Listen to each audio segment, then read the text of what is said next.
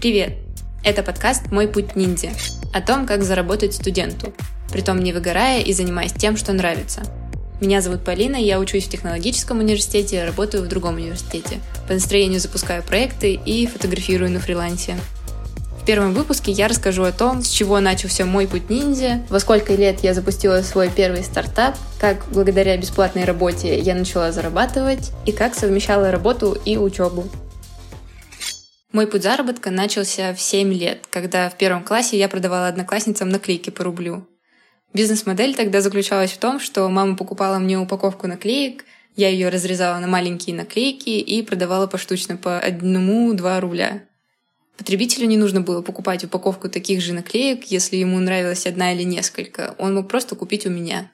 Притом от себестоимости я зарабатывала 200%, и на часть выручки закупала еще наклейки.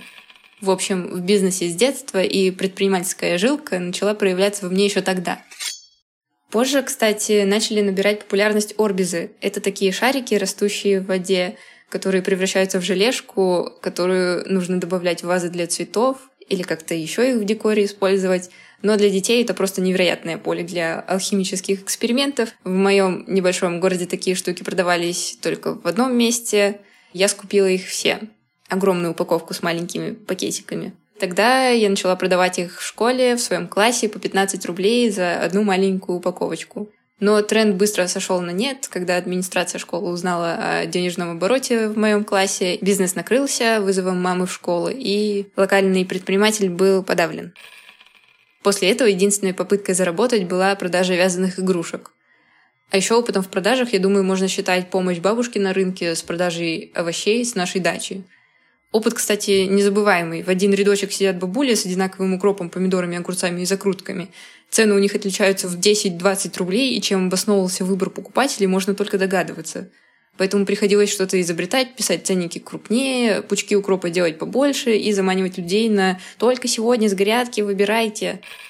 Зарплату я тогда получала в мороженых или пирожных от бабушки.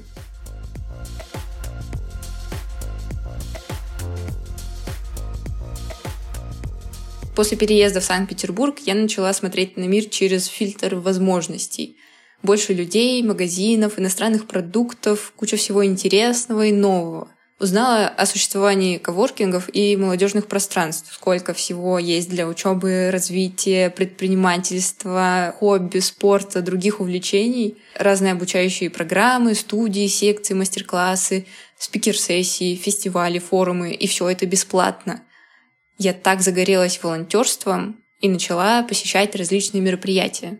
Это позволило получить опыт организации мероприятий, поближе пообщаться с главными организаторами и спикерами, глубже изучить тему и внутренности разных компаний.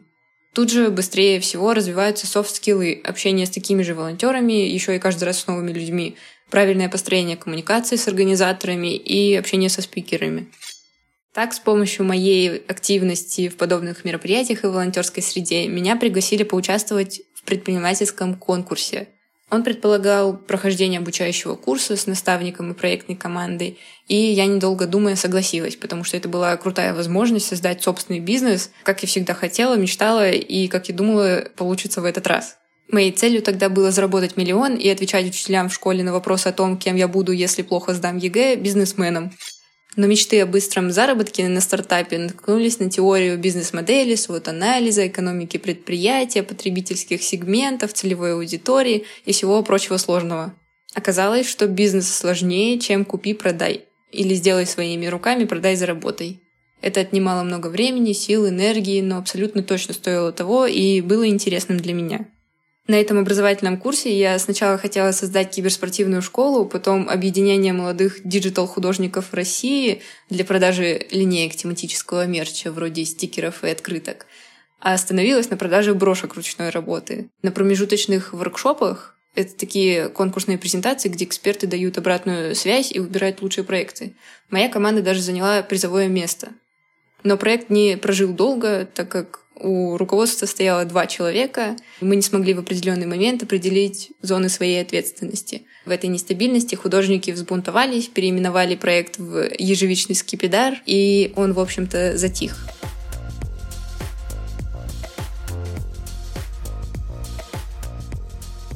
Но опыт, конечно, не прошел даром. Меня пригласили в организаторы образовательных мероприятий этого курса, а затем в наставники проектов.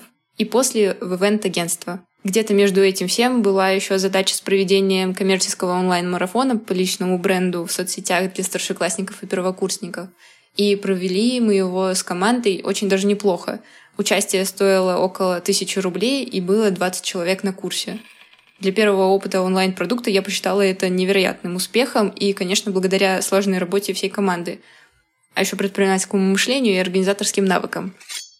Параллельно с этим я думала о том, что могу что-то производить и продавать на арендованной полке в магазине хендмейд товаров. Я думала о кастомизации одежды, вязании, рисовании, свечеварении, шитье брошек, как уже это делала, о создании украшений своими руками – и действительно все это делала на заказ, но до полок так и не дошло, особого времени не было, поэтому я делала на заказ для друзей, знакомых и тех, до кого дошло сарафанное радио.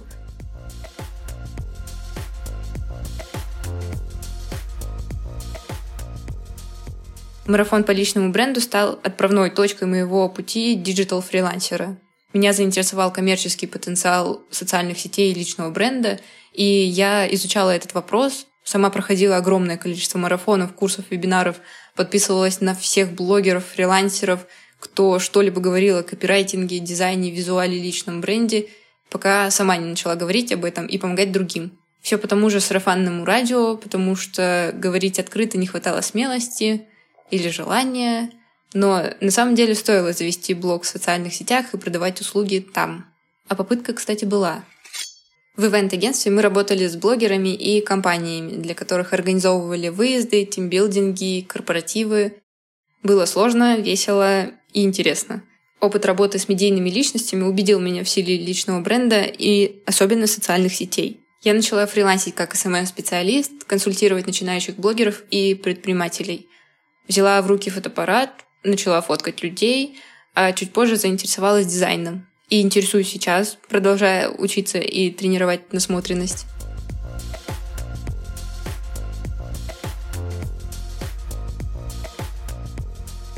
В это время я поступила в ВУЗ на очно-заочную форму, потому что моих интересов помимо учебы было слишком много.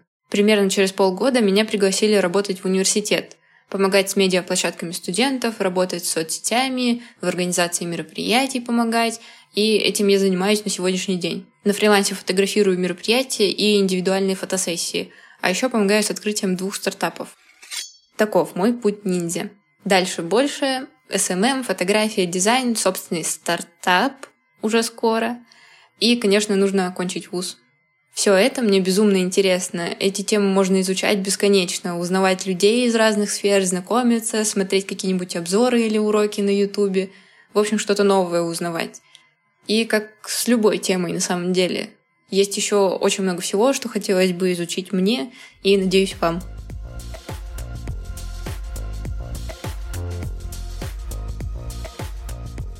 Как занимаясь всем этим, я окончила школу с золотой медалью, общалась с семьей и друзьями, занималась танцами и не выгорала. А никак, выгорала. Были перерывы от любой деятельности, и постепенно я искала методы, с помощью которых сила и энергия распределялись бы равномернее, чем месяц пахать, а потом месяц сидеть и всех игнорировать. Такие методы я нашла. Когда чувствую, что сил куча, идей куча, хотелок по работе или проектам очень много, я себя торможу. Делаю все медленнее, маленькими шагами, даже если очень хочется быстро получить результат. Близкие люди меня поддерживают и говорят, что не нужно спешить, все успеется. Очень откликаются эстетичные видео и влоги про slow life, баланс работы, учебы, отдыха и все такое. Изучение тайм-менеджмента тоже помогло. Сейчас тоже есть ситуации, после которых опускаются руки и не хочется делать вообще ничего. Но у меня также есть поддерживающие занятия, благодаря которым я не сдаюсь. Как говорится, Наруто не сдался, и я не сдамся. В следующих выпусках я расскажу подробнее о проектах, о которых уже говорила или еще не упоминала. Как и сколько удалось заработать, сколько при этом я тратила времени на проекты и сколько на учебу. Дам пошаговую инструкцию для тех, кто создает что-то своими руками и для тех, у кого есть только ноутбук и интернет. А еще приглашу студентов, которые совмещают учебу и фриланс, работу в найме или собственное дело. Подписывайтесь на телеграм-канал «Мой путь ниндзя». Там же можно оставить обратную связь о выпуске и задать интересующие вопросы. Не забывайте про сердечки на платформе, где слушаете этот подкаст. Все ссылки в описании. Пока!